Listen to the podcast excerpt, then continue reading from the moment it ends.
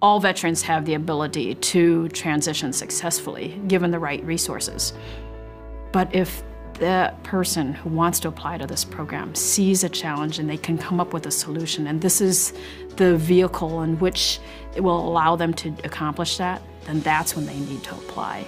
Because it has to be about the greater good. The idea of millions volunteering in the face of danger and millions and millions of people willing to help those who volunteer in the face of danger says the future is very bright. And I believe you're part of that.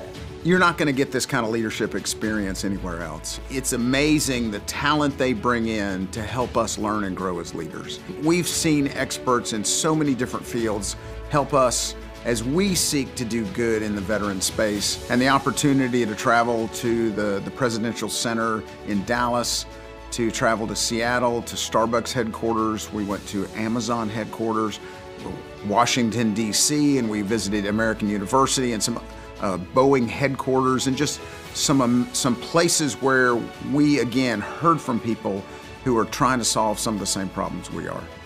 Be prepared to be put in a position to make a significant impact where with a array of people, you'll be able to leave your thumbprint on this lifetime. It brings a, diversity of thought and a diversity of ideas. Having non-veterans and having um, veterans from all walks of life, whether they be military officers, whether they be enlisted, whether they be from all the various service branches, it's been very beneficial um, to have uh, a diverse group of people because you're not in an echo chamber and listening to your own opinions, but you are able to learn from others and listening about others' experiences and how that impacts the world. So I'm not a veteran.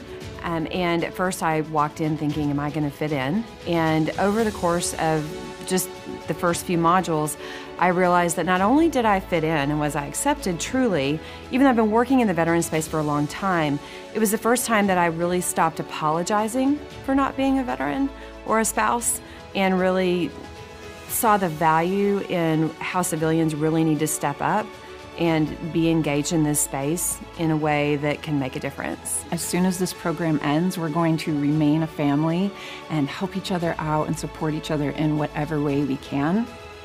You be the change you want to see in the world. This gives us an opportunity to do that.